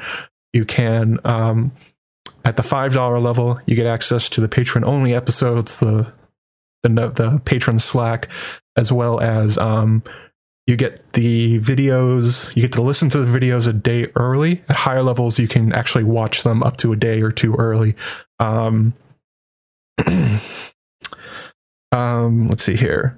Social media uh, uh at the Joe Magician on Twitter, at Matt wrote this on Instagram.